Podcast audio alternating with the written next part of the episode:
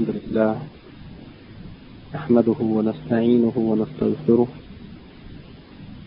ونعوذ بالله من شرور أنفسنا ومن سيئات أعمالنا من يهده الله فلا مضل له ومن يضلل فلا هادي له وأشهد أن لا إله إلا الله وحده لا شريك له وأشهد أن محمدا عبده ورسوله Verily the praise belongs to Allah.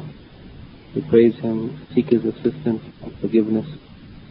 We seek refuge in Allah from the evil of ourselves and the evil consequences of our deeds. Whomever Allah guides, there is no one that can lead him astray. And whomever Allah leads astray, there is no one that can guide him. I bear witness that nothing deserves to be worshipped except Allah alone, and that He has no partners or associates. And I bear witness that Muhammad sallallahu alayhi wa sallam is His slave servant and His messenger. Inshallah, in this, the seventh in our series of lectures concerning the Islamic creed or the Islamic system of faith, Al-Aqidah Al-Islamiyah, in which we have been discussing the matters of Islamic faith or creed as outlined in the essay of Al-Imam Ahmad ibn Hanbal rahimahullah in his book Usul al-Sunnah, the foundations of the Sunnah. Before proceeding with our reading and explanation of the points to be discussed this evening, I'm reminded of the fact that there are amongst us those who are participating in this training course who were not with us from the very beginning when we explained the principles and the foundations that this course of study is based upon. There are those who missed, for example, our discussion about the importance of Islamic Aqidah and why it should be given our full attention and consideration above and beyond the study of any other of the Islamic sciences. Additionally, there are amongst us those ladies or some of the ladies who not only joined us late but also perhaps are new Muslims who only recently embraced Islam and to whom these matters, Islamic Aqidah, might be totally new. They may be totally unfamiliar with these points and therefore we hope that you will bear patiently with us uh, and try to review these discussions, review the book, ask questions, and to reflect upon uh, each of these very important and essential points so that bi'idhnillah with the help of Allah or the permission of Allah we will be able to understand the foundations of the Islamic religion. We said in our earlier lectures in the beginning of this course, for example, that the Islamic Aqidah or Islamic creed or belief system, it is of the utmost importance. It is the foundation of the religion. As we said, it is called Al-Usul, which means the foundations. Whereas the other science, the Islamic jurisprudence or fiqh, it is called Al-Furu' or the branches, the secondary matters. This type of uh, classification, Al-Usul and Al-Furu' is something which gives us an indication of the importance of the Aqidah. It has been called Al-Usul, the foundations, while the Islamic jurisprudence, which many people give their full attention to while abandoning the study of Al-Aqidah, the Islamic jurisprudence, it is entitled Al-Furu' or the branches or secondary matters.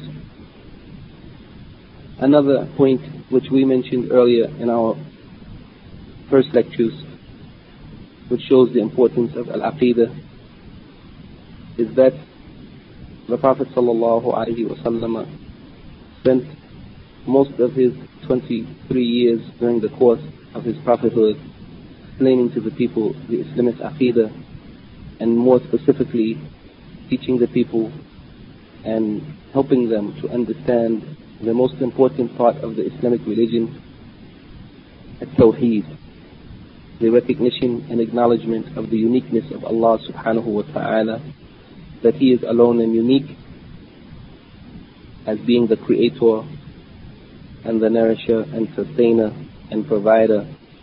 And He alone is unique in being entitled to be described by the perfect names and characteristics which he has described himself with in the Quran and which his Prophet Muhammad sallallahu alaihi wasallam has described him with in the authentic Sunnah, and that he alone is unique in being entitled, entitled to being worshipped. That all acts of worship should be and are rightly directed to Allah alone, subhanahu wa ta'ala. Also, we mentioned previously to show the importance of Al-Aqidah, the fact that the great scholar of fiqh, the great scholar of Islamic jurisprudence, Al-Imam Abu Hanifa, rahimahullah, may Allah have mercy upon him, though he was well known as a scholar of Islamic law or Islamic jurisprudence, or Al-Fiqh, he, when he wrote a very small essay or treatise explaining the Islamic Aqidah, the understanding of Islamic Aqidah. He also entitled it Al-Fiqh, but he entitled it Al-Fiqh Al-Akbar, meaning the greatest fiqh. Therefore acknowledging and announcing to the people that although the Islamic law and Islamic jurisprudence, that fiqh is very important, but what is greater than that and more important is the understanding of the Islamic creed. He called it Al-Fiqh Al-Akbar, the greatest fiqh.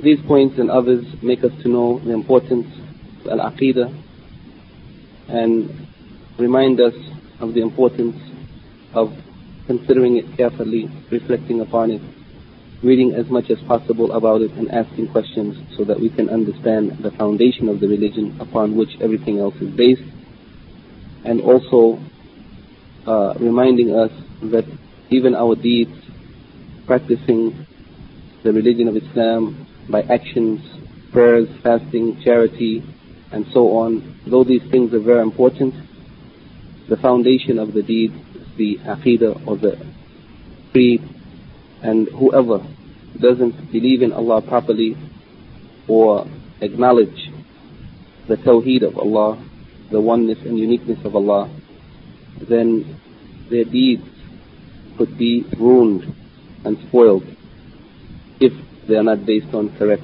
aqidah. So to proceed, let me just mention quickly that in our last discussion, in lecture num- number six, we discussed in detail the point where Imam Ahmed mentions that the Quran is the speech of Allah and that it is not created, reminding us that Allah's characteristics, His sifat or descriptions, as well as His af'al, His actions, are not created.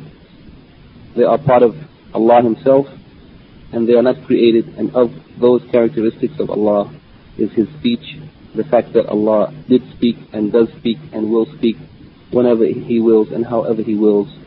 Of those things that's part of His speech is the revelations and specifically Al-Quran. The Quran is the speech of Allah. It is not created. It is a part of Allah Himself. It is a characteristic or quality of Allah subhanahu wa ta'ala and nothing that is from Allah is created. We also mentioned the point of belief that the scholars have agreed upon and we discussed it in some detail, also mentioning the sayings of some of the great scholars of the early generations of the Muslims and the later generations, the belief that Allah will be seen on Yawm al-Qiyamah on the day of resurrection in the next life. And it would be one of the greatest joys and favors of Allah subhanahu wa ta'ala for the believers. That's what we wanted to say as an introduction, and now to proceed to the points of discussion for this evening. Al-Imam Ahmed says here, وأن النبي صلى الله عليه وسلم قد رأى ربه فإنه مأثور عن رسول الله صلى الله عليه وسلم صحيح and that the Prophet sallallahu alaihi wasallam, we must believe that the Prophet wasallam saw his Lord, since this has been transmitted from the Messenger of Allah wasallam and is correct or authentic. Here, an Imam Ahmed mentions some of the chains of narrators, the isnad or asanid, by which the hadith concerning this matter came to us. He says, قد رواه قتادة عن إقرمة عن ابن عباس رضي الله عنهما. It has been reported from Qatada, Qatada from Ikrima, from Ibn Abbas, may Allah be pleased with him and his father. ورواه الحكم ابن عبان عن إكرمة عن ابن عباس رضي الله عنهما. And it has also been reported to us from Al-Hakam ibn Abban who reported it from Ikrimah, who reported it from Ibn Abbas, may Allah be pleased with him and his father. ورواه علي بن زيد عن يوسف بن محران عن ابن عباس رضي الله عنهما and it has also been reported from Ali ibn Zayd who reported it from Yusuf ibn Mahran who reported it from Ibn Abbas may Allah be pleased with him and his father والحديث عندنا على ظاهره كما جاء عن النبي صلى الله عليه وسلم والكلام فيه بدعة and the hadith in our estimation or in our view is to be taken or is to be understood by its apparent meaning as it has come from the Prophet sallallahu alaihi wasallam and indulging in theological rhetoric يعني الكلام والكلام فيه بدعة means and indulging in intellectual or theological rhetoric trying to re-explain or reinterpret such a matter without basing our understanding or our interpretation or our explanation on the text of Quran and the authentic hadith of the Prophet sallallahu alaihi wasallam. Such explanations that are baseless and are not founded on reliable sources is innovation. Imam Ahmed says after mentioning the fact that the Prophet sallallahu alaihi wasallam وأن النبي صلى الله عليه وسلم قد رأى ربه after mentioning this he says والحديث عندنا على ظاهره and these hadith or these reports are to be understood or to be taken according to their apparent meaning. كما جاء عن النبي صلى الله عليه وسلم as they came from the messenger of Allah from the prophet صلى الله عليه وسلم والكلام فيه بدعة and to discuss this matter or to reinterpret it in any way than the way it is understood in its apparent meaning to try to reinterpret it by our intellect or by something other than evidences from the Quran and Sunnah then this is bid'ah or innovation. That means that we should understand it as it is and not try to reinterpret it or twist it or distort its meaning. ولكن نؤمن به كما جاء عن ظاهره على ظاهره ولا تناظر فيه أحدا. But we must have faith in it as it came upon its apparent meaning and we do not dispute with anyone regarding it. Uh, in the commentary of our book, footnote number 26, I would just like to discuss that commentary briefly because perhaps it might not be completely clear. The commentator says that the Salaf or the early generations of the scholars have differed with respect to the Prophet ﷺ seeing his Lord. This difference, I am saying now, this difference is a difference in expression or in the way that the scholars expressed their view about this matter and not a difference in reality of what they actually believed. It is agreed by all of the scholars that the Prophet ﷺ did in fact see his Lord. But what appears to be a difference is, as he mentions here, those who affirmed the fact of the Prophet ﷺ seeing his Lord by a ru'ya qalbiyah or a vision of the heart and those who denied him seeing his Lord by a ru'ya uh, or a vision from the, by the eyes. Yani there are those from amongst the companions of the Prophet ﷺ and those who came after them from amongst the tabi'un and the scholars after them of the imams who affirmed one aspect of this ru'ya or this vision or seeing Allah and those who denied another aspect of it. But there is no conflict between them because those who denied it, they denied that the Prophet ﷺ actually saw Allah in awakened, awakened state, saw him by his eyes.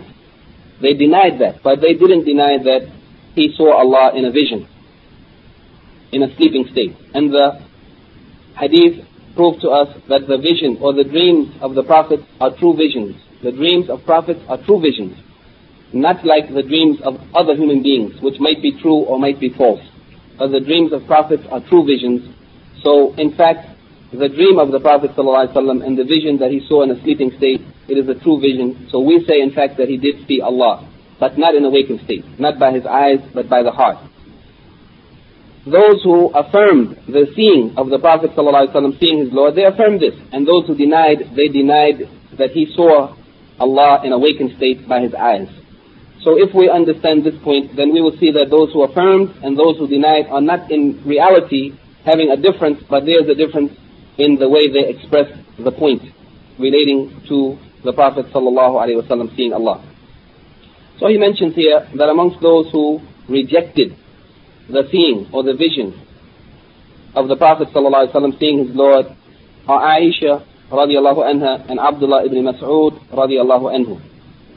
They rejected it.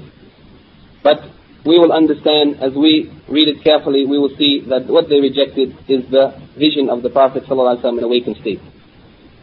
As for Abdullah ibn Abbas and Al-Hasan al-Basri, Urwa ibn al-Zubayr, the students of Ibn Abbas, Ka'ab ibn Ahbar, al-Zuhri, Ma'amar, and Al-Ash'ari, they affirmed the vision or the seeing, the Prophet seeing his Lord subhanahu wa ta'ala. And their affirmation is the affirmation of the ru'ya qalbiyah or the vision by the heart in a sleeping state. Then he says, after this difference, he said they also differed. Did he see him with his eyes or with his heart? And the first difference is some said he didn't see his Lord, but actually, if we understand what they really mean, they mean he didn't see him with his eyes.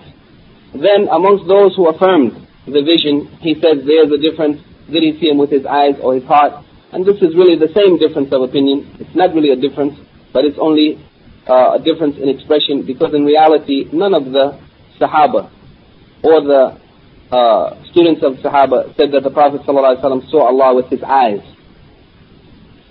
The explanation of this point uh, is given by Al-Hafiz ibn Hajar al-Asqalani, the explainer of the Sahih al-Bukhari, in which he said that narrations came from Ibn Abbas, unrestricted and others restricted. And what he means by unrestricted and restricted in Arabic, the meaning of unrestricted is mutlaq, and the meaning of restricted is muqayyad. And a more, and a clear meaning of these two words here, the way they are used, is that mutlaq or unrestricted, it means that they expressed the vision of the Prophet ﷺ in a general sense. They said he saw his Lord, without saying how he seen it. The other narrations that came restricted, as he says, which may more properly be uh, explained as specific, the specific narrations, muqayyad, they said that he saw his Lord by his heart. That is, they explained how he saw his Lord. In some of the narrations, they just said he saw his Lord. That means it was general, left open. And in the other narrations, which were more specific, they said he saw his Lord by a vision of the heart. So those narrations are of two types, and Al-Hafiz Ibn Hajar Asqalani makes us to understand here that those which are general should be understood in light of those which are specific. Yani those narrations which said that he saw his Lord should be understood in light of the more specific narrations which said how he saw his Lord. And in this way we can see that there is no difference here, there is no conflict, but both of them are saying the same thing, except one mentioned a general statement and the other was more specific.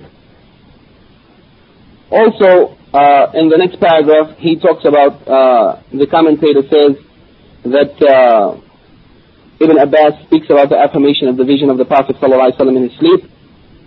Not that he saw him in the Mi'raj, or the night of ascent, the journey to the seven heavens.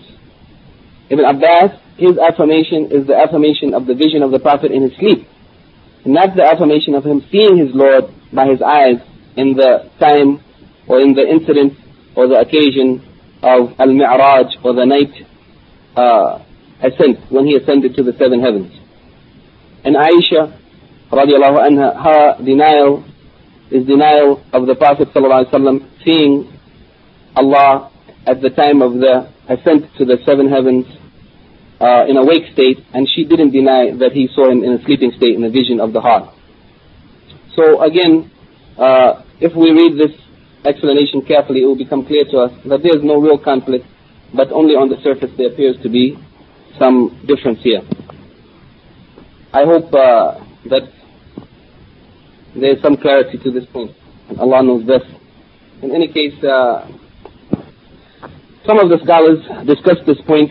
For example, they said that Ibn Abbas, in a report that's reported by Imam Muslim in his Sahih, about the ayats in the Quran in Surah Al-Najm, verse 11 and verse 13, ما كذب الفؤاد ما رأى that the heart did not belie what it saw. The heart of the Prophet ﷺ did not belie. It was not mistaken in what it saw. And in the other ayat, وَلَقَدْ رَآهُ نَزْلَةً أُخْرى That certainly or definitely he saw him in another ascent. Ibn Abbas, about these two ayats, he said, رآه بفؤاده مرتين that the Prophet ﷺ saw him, saw Allah by his heart, or a vision of the heart, two times. So here, these are of the narrations, or this is of the narrations of Ibn Abbas, where he specified what he meant by the Prophet ﷺ seeing his Lord, that he saw him uh, by a vision of the heart. And it is not authentically reported, not authentically reported from Ibn Abbas, that he ever said in clear language that the Prophet ﷺ saw Allah by a vision of his eyes, al-ru'ya al-basariya. But he either left it general saying that he saw his Lord, or in, as, as reported in this narration, he was more specific and said that it was a ru'ya of al-fu'ad, or the ru'ya of the heart. Al-Hafiz ibn Hajar al-Asqalani as I mentioned, he said that these reports from Ibn Abbas are of two types, those which are general and those which are specific. So it is obligatory on us to understand the general narrations in light of the specific. That is, that the general that he saw him should be understood how he saw him from the specific that he saw him with his heart. And he again said uh, that the Al-Hafiz ibn Hajar also said that we can make reconciliation between the reports of Ibn Abbas and the reports of Aisha, or the affirmation of Ibn Abbas and the negation of Aisha, by understanding that her negation, that is Aisha's negation, was negation of the ru'ya, basariya, seeing by the eyes, and his affirmation, that is the affirmation of Ibn Abbas, was an affirmation of ru'ya, qalbiya, or seeing by the heart. So there is no conflict between them. Uh, and yani, we should just understand that the fact of the matter and what we believe is that uh, the Prophet ﷺ saw Allah in his sleeping state and it was a true vision. Also, Shaykh Muhammad Nasiruddin al-Albani in his commentary on the hadith of Ibn Abbas, he said that uh, we should also look at the, the narration of the hadith of Abi Dhar radiallahu anhu, the companion of the Prophet sallallahu alayhi wa sallam, who said, سألت رسول الله صلى الله عليه وسلم هل رأيت ربك He said, I asked the Messenger of Allah صلى الله عليه وسلم, did you see your Lord? This question is very clear and direct, and it is authentic hadith reported also by Imam Muslim. The Prophet صلى الله عليه وسلم answered him by saying, نور أنا أراه that it was light. How could I see him? And he saw light. How can I see him? And in another report that we will come to down further, it is mentioned that the hijab of Allah is nur, that his covering or screen that separates him from the people seeing him is the hijab or the screen of light. So that what the Prophet ﷺ saw was the light of the screen of Allah and not Allah himself. The Prophet ﷺ said, Nurun anna arahu. How could I have seen him? I only saw light. So he, in this narration, made it clear that he didn't see Allah in person in the night ascent, in the journey to the seven heavens, but what he saw when he went above the seven heavens was the hijab of Allah or the screen of light in front of Allah or between Allah and the human beings. Also, Shaykh al-Islam Ibn Taymiyyah, rahimahullah, in the Majmu' al-Fatawa, in his book of legal rulings, he discussed this issue. And he was one of the most knowledgeable of the scholars of the madhab of Imam Ahmed, and he clarified what Imam Ahmed meant here when he affirmed that the Prophet ﷺ did in fact see Allah, and that we should not dispute about it, nor, we, nor should we try to reinterpret it, but we should understand it by the text of Quran and Sunnah and not by any other explanation. Ibn Taymiyyah says that it is authentically narrated from the Prophet ﷺ that he saw his Lord wa Ta'ala, the Blessed and the Most High. But that vision of Allah, it wasn't in the Isra and Mi'raj, in the night journey and the ascension to the seven heavens. But it was in the time when the Prophet ﷺ was in Medina, and he informed the people that in one night in Medina, in his manamihi, in his sleep or in his dream, that he saw Allah subhanahu wa ta'ala. So Al-Imam Ahmed, rahimahullah, he based his opinion on this statement of the Prophet ﷺ that he saw Allah in his sleep, but that it was a true vision. And he said, Imam Ahmed, that he saw him, yes, he saw him in reality. Yani it was a real vision. Because the vision of the Prophet, they are true. But Imam Ahmed did not say that the Prophet ﷺ saw Allah in a wakened state through the eyes that are in his head. In some of the statements of Imam Ahmed, as in the statements of Ibn Abbas, sometimes he said, simply in the general way, he said, Ra'ahu, he saw him. And in other statements he said, Ra'ahu bifu'adihi. He was more specific and he said he saw him by a vision of the heart. So these both types of narrations are similar to the reports from Ibn Abbas, general and specific, and the general should be understood in light of the specific. So this is the meaning of the statement of Imam Ahmed that the Prophet ﷺ saw his Lord. He definitely did see him. In reality, it was a true vision in his sleep, not in the waking state, and not in the occasion of the ascent to the seven heavens. Also, Shaykh Abdullah ibn Abdurrahman ibn Jibreen, in his explanation of this book, he mentioned to us also some of the previous points that we mentioned and went on to say, uh, he mentioned the hadith of Abu Dhar radiallahu anhu in Sahih Muslim that I asked the Prophet sallallahu alaihi wasallam, did you see your Lord? And he said, Nurun anna arahu, it was light, how could I have seen him? And in another narration, he said, Ra'aytu nuran, I saw light. This is an evidence that the Prophet ﷺ only saw the light of the hijab of Allah as proven in another hadith reported from the Prophet ﷺ in which he said, أن that فأخبر بأن الله حجابه النور that the hijab of Allah or the screen or the curtain in front of Allah is light. لو كشفه لأقرقت سبحات وجهه, وجهه ما انتهى إليه بصره من خلقه. That if that hijab or that screen was removed, the glory and the greatness of Allah's face would have caused the burning up or the destruction of everything that was within His sight of His creation, that means everything in the creation would have been destroyed because the glory of Allah is too great for the human being or the creation in this world to bear. And this is also understood from the Quran itself as we read in the Quran where the Prophet Musa, Moses alayhi, uh, salam, when he asked Allah to see him, he said, Rabbi arini anzur ilayka.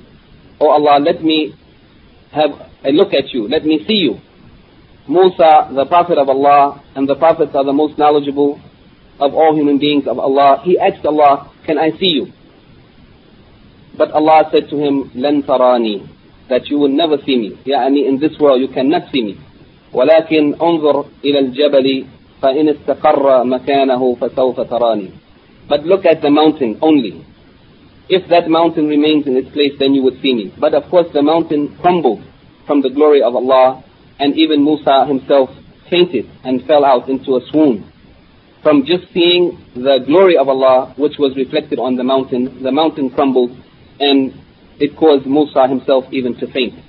So this is a proof that the human being in this world, how can they see Allah directly when even just to see the light of the glory of Allah reflected on a mountain caused the mountain to crumble and Musa salam to fall into a swoon. How can we see Allah in this life? The physical creation of the human being in this world is not capable of seeing Allah. But in the next life, when the people would be resurrected and given a new life, then Allah would give them the ability to withstand His sight, and that would be one of the joys of the next life. Also, I remember one of our scholars in Medina, when he was teaching us about this point, he also mentioned that the hadith of the Prophet ﷺ in Bukhari and Muslim, that the greatest of the joys of the people of paradise would be the seeing of Allah. And he said, then if that is one of the blessings that is reserved for paradise, and it would be the greatest joy that the people would experience in paradise, then we shouldn't expect that anyone should experience it in this life. Because it is the things of paradise of those things that no eye has seen, nor any heart has understood. So those things are reserved for the next life.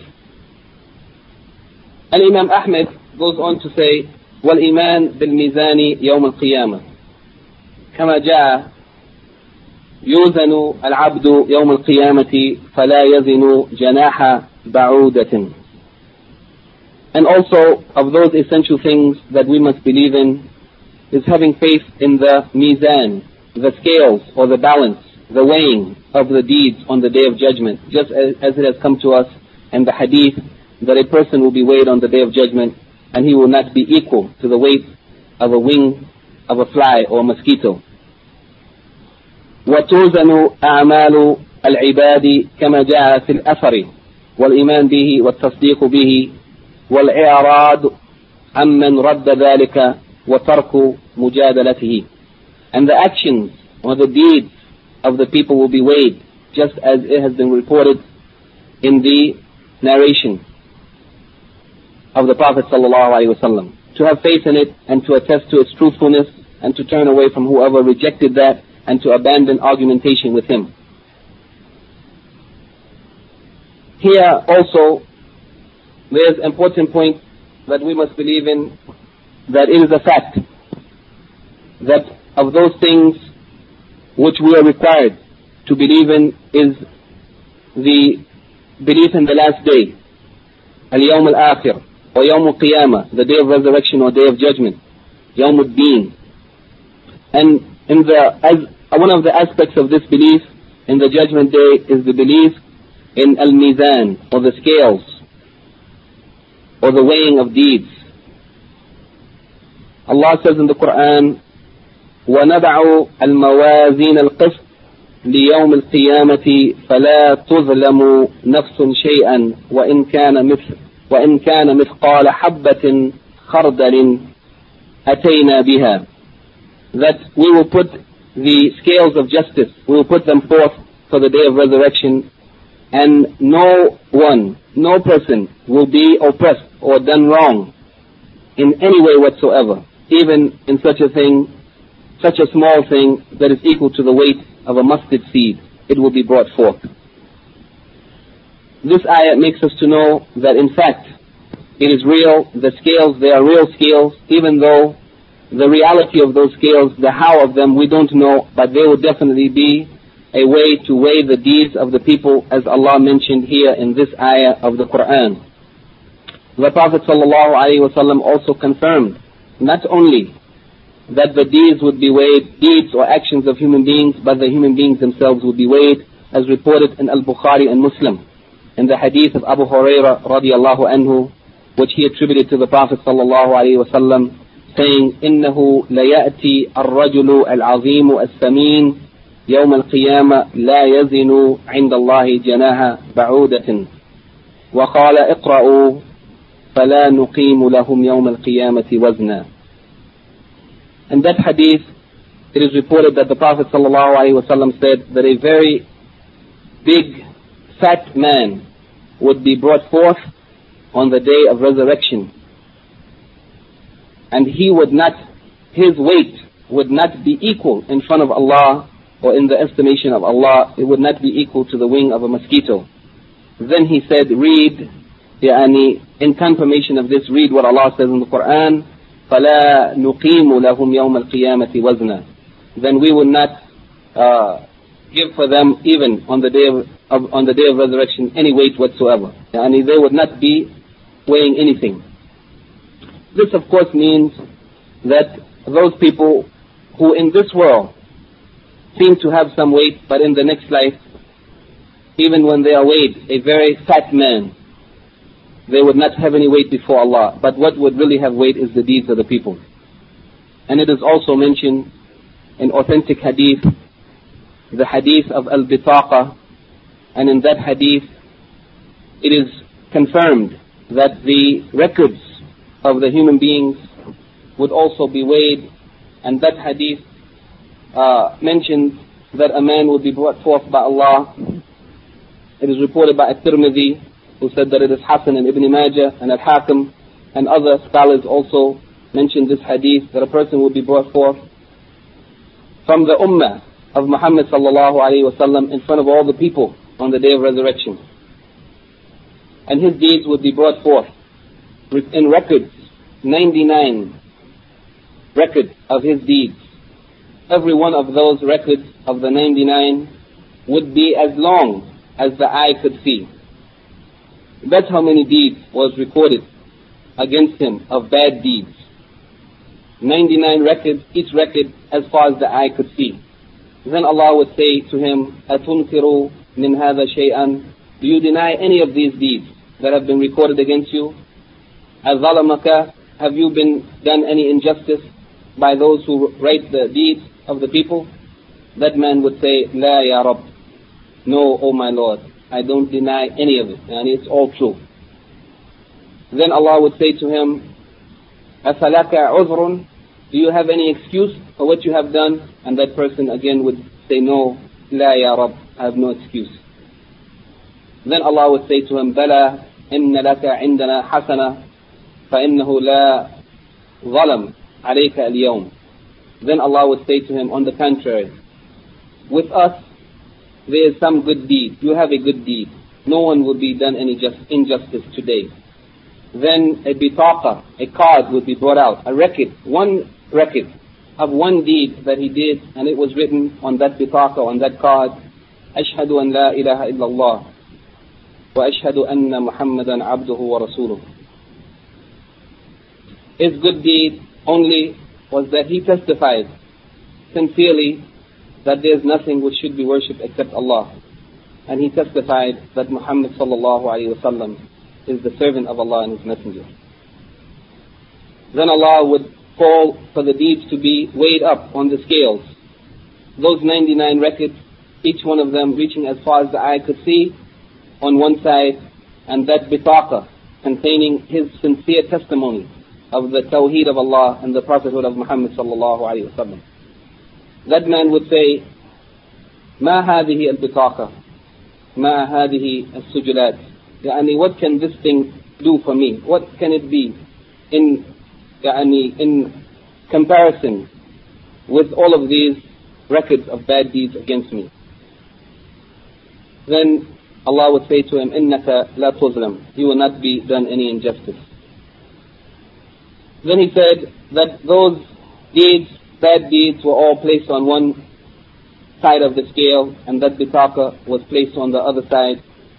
And those bad deeds didn't weigh anything in comparison to that bitaqa of the testimony of the Tawheed of Allah and the Prophet of Muhammad sallallahu alayhi wa This hadith, it reminds us of the greatness of Tawheed and the importance of sincere testimony to the oneness of Allah and the Prophet of Muhammad sallallahu alayhi wa and it also confirms that the deeds of the human beings as well as their records, the records of their deeds was also be weighed on the day of resurrection.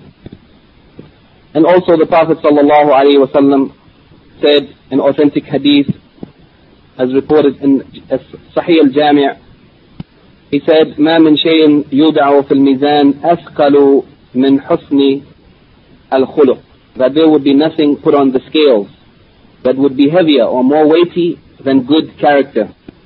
Good character.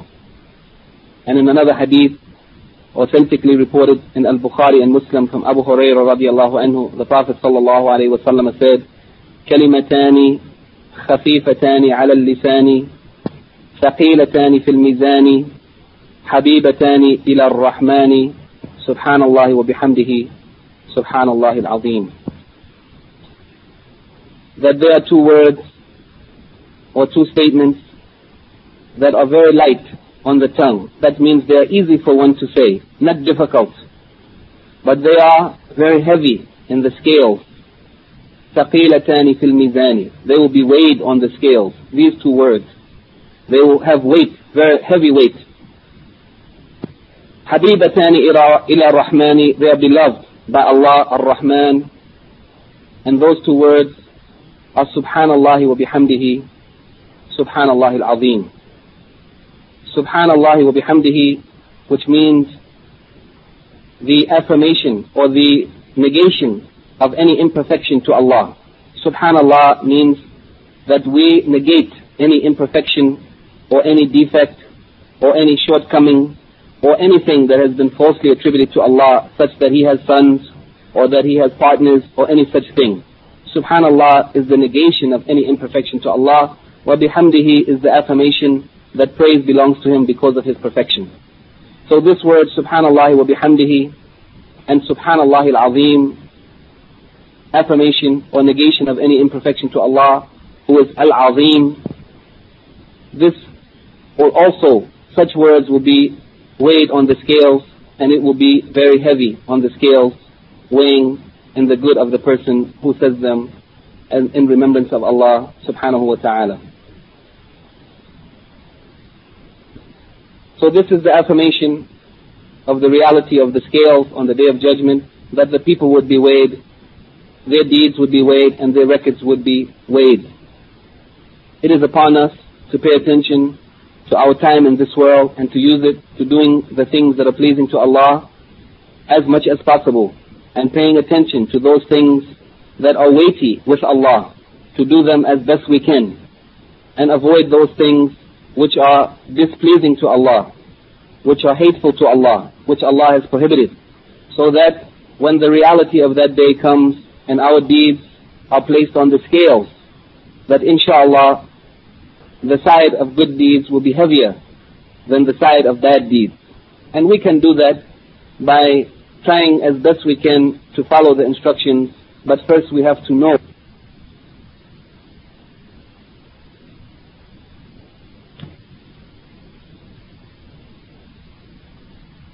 Study of the authentic sunnah of the Prophet sallallahu alaihi wasallam who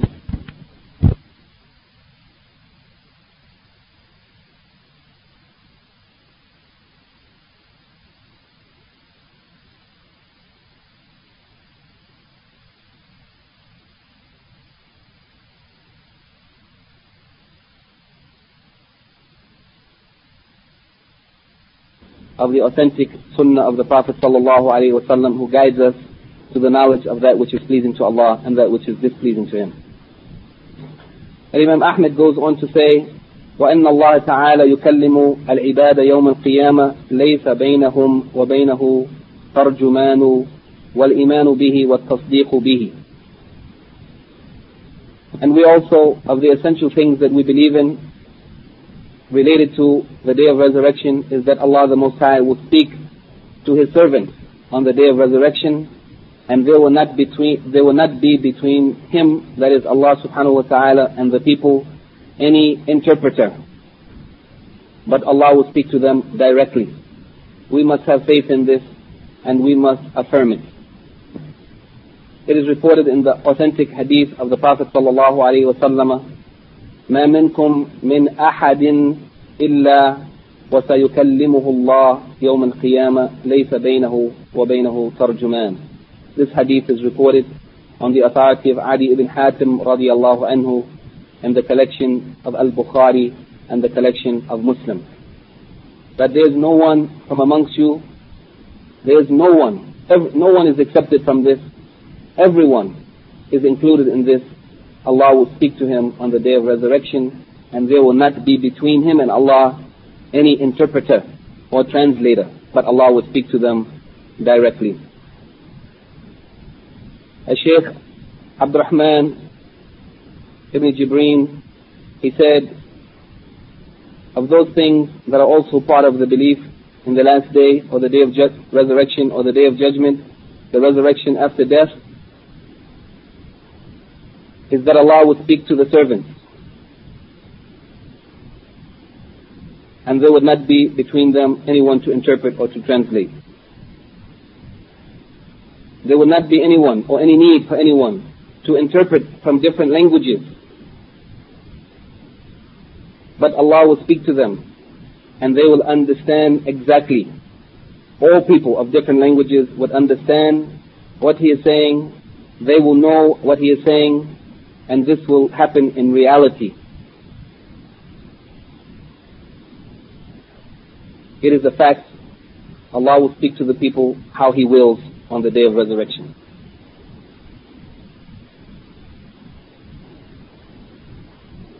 And Imam Ahmed goes on to say, والإيمان بالحوض وأن لرسول الله صلى الله عليه وسلم حوضا يوم القيامة ترد عليه أمته عرضه مثل طوله مسيرة شهر آنيته كعدد نجوم السماء على ما صحت به الأخبار من غير وجه And of those essential things that we must believe in of the Islamic Aqidah and specifically related to those things of the Day of Resurrection is to have faith in Al-Hawd, the uh, fountain or the pool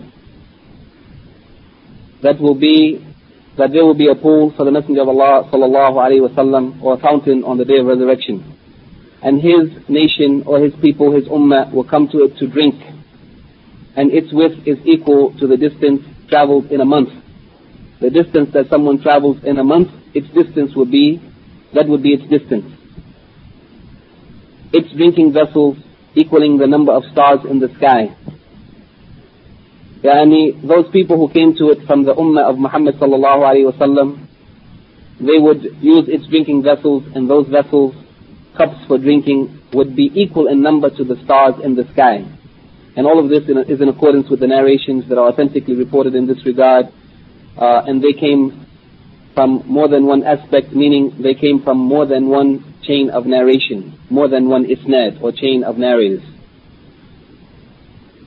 The great scholar of Tafsir Al-Qurtubi said in his book Al-Mufhim, which is an explanation of Sahih Muslim, he quoted from Al-Qadi Iyad, agreeing with most of what he said, saying, among the things that are necessary upon every responsible person to know and to believe in is that Allah, the Most High and Exalted, has singled out His Prophet Muhammad sallallahu alaihi wasallam and made exclusively for him this favor, that is, the, that it would be for him a fountain on the day of resurrection that his ummah would drink from called Al-Hawd. Its name, characteristics and drink have been made clear in the well-known and authentic hadith, the sum total of, total of which provides certain and definite knowledge. From those hadith, we are sure And we know about something that no one can know about. Except through the Quran or through the Sunnah. That is through revelation. Because it is something that didn't happen, but it will happen in the future. There's no way to know about it, and there's no way to have certain knowledge about it except through the revelation of Allah subhanahu wa ta'ala. Since such ahadith have been reported from the Prophet sallallahu alaihi wasallam by more than 30 companions, and the two sahihs, that is the Sahih of al-Bukhari and Muslim is reported by over 20 companions, and the Sahih of Bukhari and Muslim. And in other than the two sahihs, it has been reported by the remainder of them, yani the other companions, in ahadith whose transmission is authentic and whose reporters are well known. Then a similar, num- a similar number of tabi'een, the students of Sahaba reported such a thing from the aforementioned companions and then after them in multiples of their number, the tabi'een or the atba' tabi'een, those who came after them and so on. Allah says in the Quran concerning this matter, إِنَّا أَعْطَيْنَاكَ الْكَوْثَرَ that verily we have given to you Al-Kawthar. Some of the scholars of tafsir said that it is a river in paradise that would flow from Al-Hawd. In any case, it is something that was given exclusively to the Prophet ﷺ and only his ummah would drink from this Hawd. There are many authentic hadiths that are narrated from many companions, such as the hadith which is reported by Al-Bukhari and Muslim, hadith of Abdullah ibn Amr, in which it is reported that the Prophet ﷺ said, Hawdi masiratu shahrin, that my hawd is the distance that one travels in a month. وَزَوَايَاهُ سَوَاءٌ And its sides would be equal from one side to another. وَمَاؤُهُ أَبْيَدُ مِنَ الْيَبِنِ And that its water would be whiter than milk. وَرِيحُهُ أَطْيَبُ مِنَ الْمِسْكِ أو مِسْك And its scent or its smell would be sweeter or better than any sweet smelling perfume. وَقِيزَانُهُ كَنُجُومِ السَّمَاءِ And its uh, vessels for drinking would be equal in number or like the stars in the sky. مَنْ يَشْرَبُ مِنْهُ فَلَا يَظْمَعُ that who, and whoever drinks from it, he would never be thirsty, abadan, ever. And whoever drinks from that fountain, he would never after that experience thirst. And there are many hadiths such as this one reported in the authentic books from many of the companions of the Prophet sallallahu alaihi wasallam affirming the hawd for the Prophet sallallahu alaihi wasallam. It would be something exclusively given to him for his ummah and it is a special gift for those who stuck carefully to the way of the Prophet sallallahu alaihi wasallam, following his sunnah and not innovating as reported in some of the hadith as Sheikh Abdullah ibn Jibreen mentioned in his discussion of this point, that, that these are the things that we are required to believe in the last day, and the hadith about it are many. Uh, he says um, that the ummah of the Prophet Muhammad, his followers, that they would come to this fountain and uh, they would drink from it, but those would be pushed away who didn't stick tight or hold carefully and practice his sunnah even though they would be from his ummah and they would have the signs or the marks of his ummah, the light on their forehead and on their legs, that they would that the ummah of Muhammad sallallahu would be known by, but yet they would be pushed back. Uh, and the Prophet sallallahu according to some narrations, he would say, but these people are from my ummah, and then he would be informed that those people innovated after you. That is, they changed your sunnah, they abandoned your sunnah and innovated new things into the religion after you left them.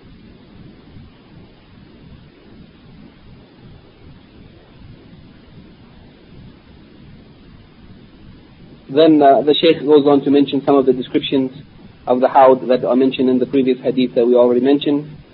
Uh, And he says uh, that the believers who would drink from it, they would never be thirsty after that until they actually entered the paradise itself. And this is on the day of resurrection.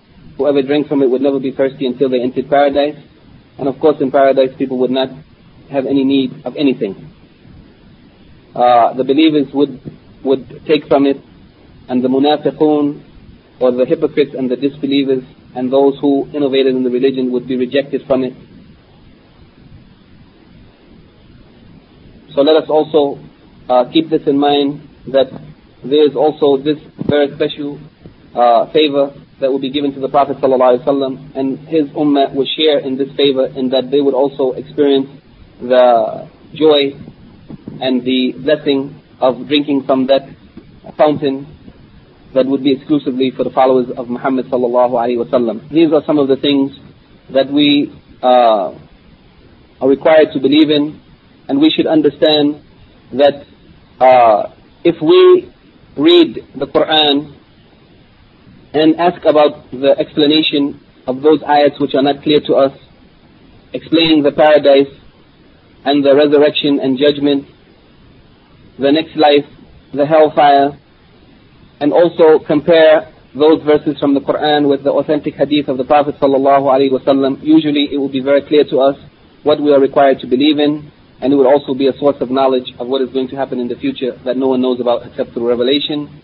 These things should be an inspiration for us to help us in this difficult time, the life in this world, when it is easier to enjoy the things of the world than it is to uh, stick to the obedience to Allah, then this is an inspiration for us that Allah has given to us to inspire us to give us give up those things that He has prohibited and to leave those things that He is displeased with and to stick to the way of the Prophet wasallam to follow those things which He has commanded us to fulfill all of our obligations even if they may be difficult in this life knowing that the reward is great in the next life remembering that the life of this world is short it is temporary it is passing and the life of the next world is permanent and everlasting.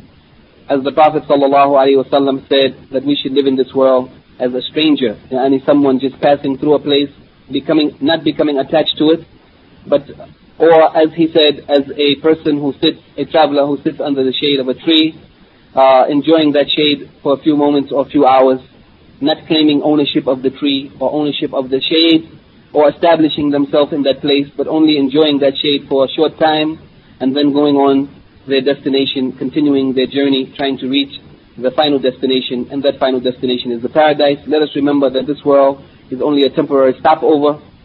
It is a testing ground for us. We can enjoy something of this world that Allah has made lawful, but don't become attached to it, don't become overwhelmed by it, and don't become so engaged in it that we forget about the more lasting and the permanent, the next life, the paradise of Allah subhanahu wa ta'ala. سبحانك اللهم وبحمدك أشهد أن لا إله إلا أنت أستغفرك وأتوب إليك. If there are any questions, uh, we have about two or three minutes before the adhan. Otherwise, uh, we will uh, finish here. والصلاة والسلام على رسول الكريم. Uh, the question came to us. It says Allah will speak to everyone on the last day. But who are those whom He will show His face to?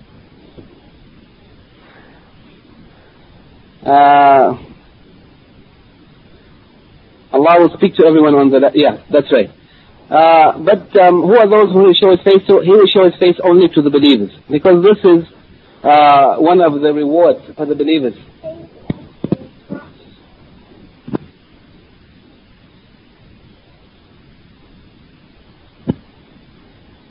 Um, okay. in, in any case, the question is still the same. He will show his face to the believers and he will not show his face to the disbelievers. As Allah mentioned in the Quran that on the day of resurrection that uh, there will be a screen between him and the disbelievers so that they will not see him. And also in the authentic uh, hadith of the Prophet ﷺ, he said that one of the great joys for the believers would be that they would see Allah and it's also mentioned uh, in ayats of the Quran, as we mentioned in our uh, in our discussion last week, that for the believers there will be paradise was ziyada. The ziyada in the ayah it means uh, that they will that it will mean that they will be given something extra or special. And the Prophet ﷺ said that that means that they would see Allah or they would see the face of Allah. Uh, there's another question here. Is this the same river that washes the people who have been punished in the hellfire before entering paradise. The Al-Kawthar is actually, well, Al-Hawd is on the day of resurrection, the people will drink from it. And actually the river that is in paradise, Al-Kawthar, as according to some of the scholars, Al-Kawthar is a river in paradise, is not the same river that the people would be washed in. That is, those believers who would have some punishment, who would be punished in the fire for some time because of some of the bad deeds that they did uh, before entering the paradise. There is the hadith of the Prophet ﷺ in which he said that after they would be punished in the hellfire, they would be taken out and they would be washed in a river before entering the paradise. That's a different river than the river that would be in paradise itself, the river of Al-Kawthar. Uh,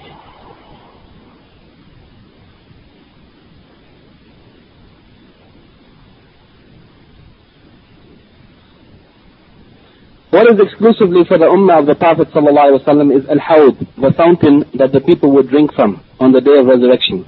As for that, as for the the the river inside of paradise, oh, then uh, this is something that uh, would be for the people of paradise. Whoever would enter the paradise, whether it is of the previous nations, and the previous Muslims who believed in the prophets of the past, uh, such as Musa, Moses, peace be upon him, or Isa, Jesus, peace be upon him, and so on. And there is a difference between the Hawd, the fountain that the people of the Ummah of Muhammad would drink from on the day of resurrection, and Al-Kawthar, or the river that would be in paradise itself. Um,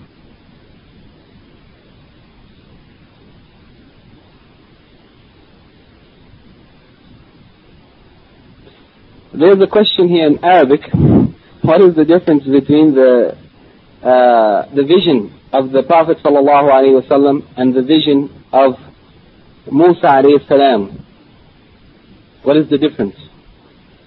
Well, if the question is referring to the what is mentioned in the Quran about Musa alayhi salam asking to see Allah and that he actually saw the reflection on the mountain of the glory of Allah, then the difference is that uh, that Musa he saw the glory reflected on the mountain, whereas the Prophet Muhammad actually saw the hijab, the light which is the hijab of Allah subhanahu wa ta'ala. That's the difference. Uh,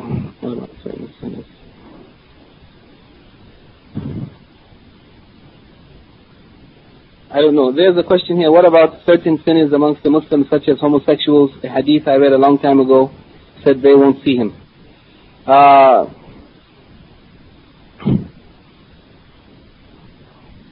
I am not familiar with this hadith, so I don't, I cannot uh, say anything about this. I don't know the hadith. But uh, in general, we can say, in general, that any person who believes in Allah and they died on this correct belief in Allah,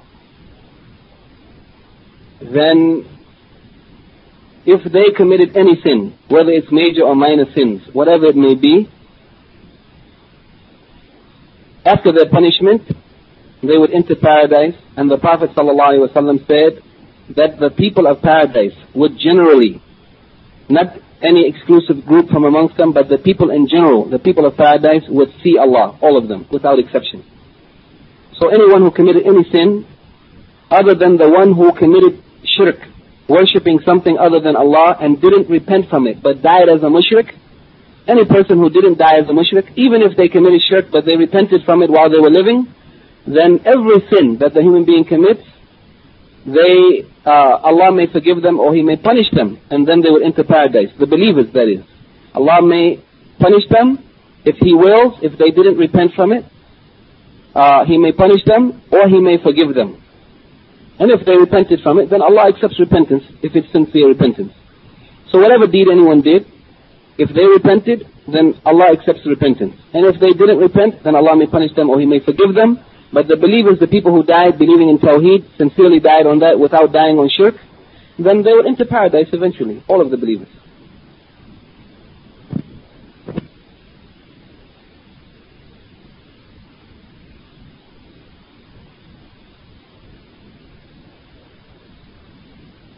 What about those, or what of those who use subhanallah, who, who say this word subhanallah, for example, as a sign of disappointment or curse?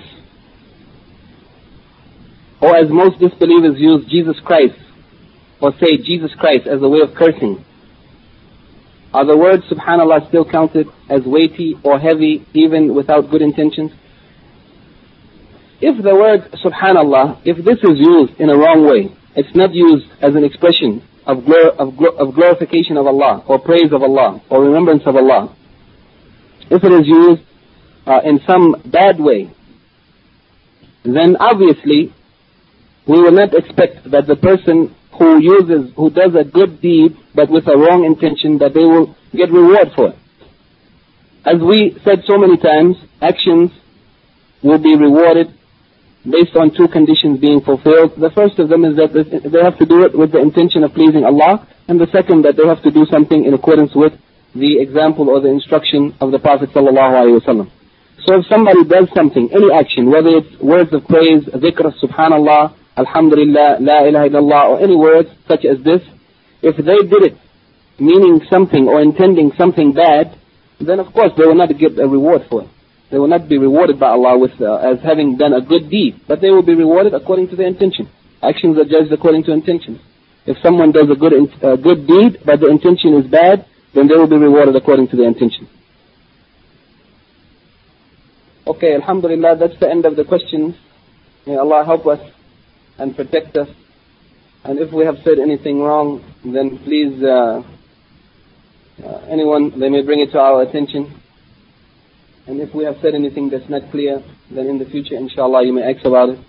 And we hope that Allah will help us all to understand better and to benefit from these sittings. سبحانك اللهم وبحمدك أشهد أن لا إله إلا أنت أستغفرك وأتوب إليك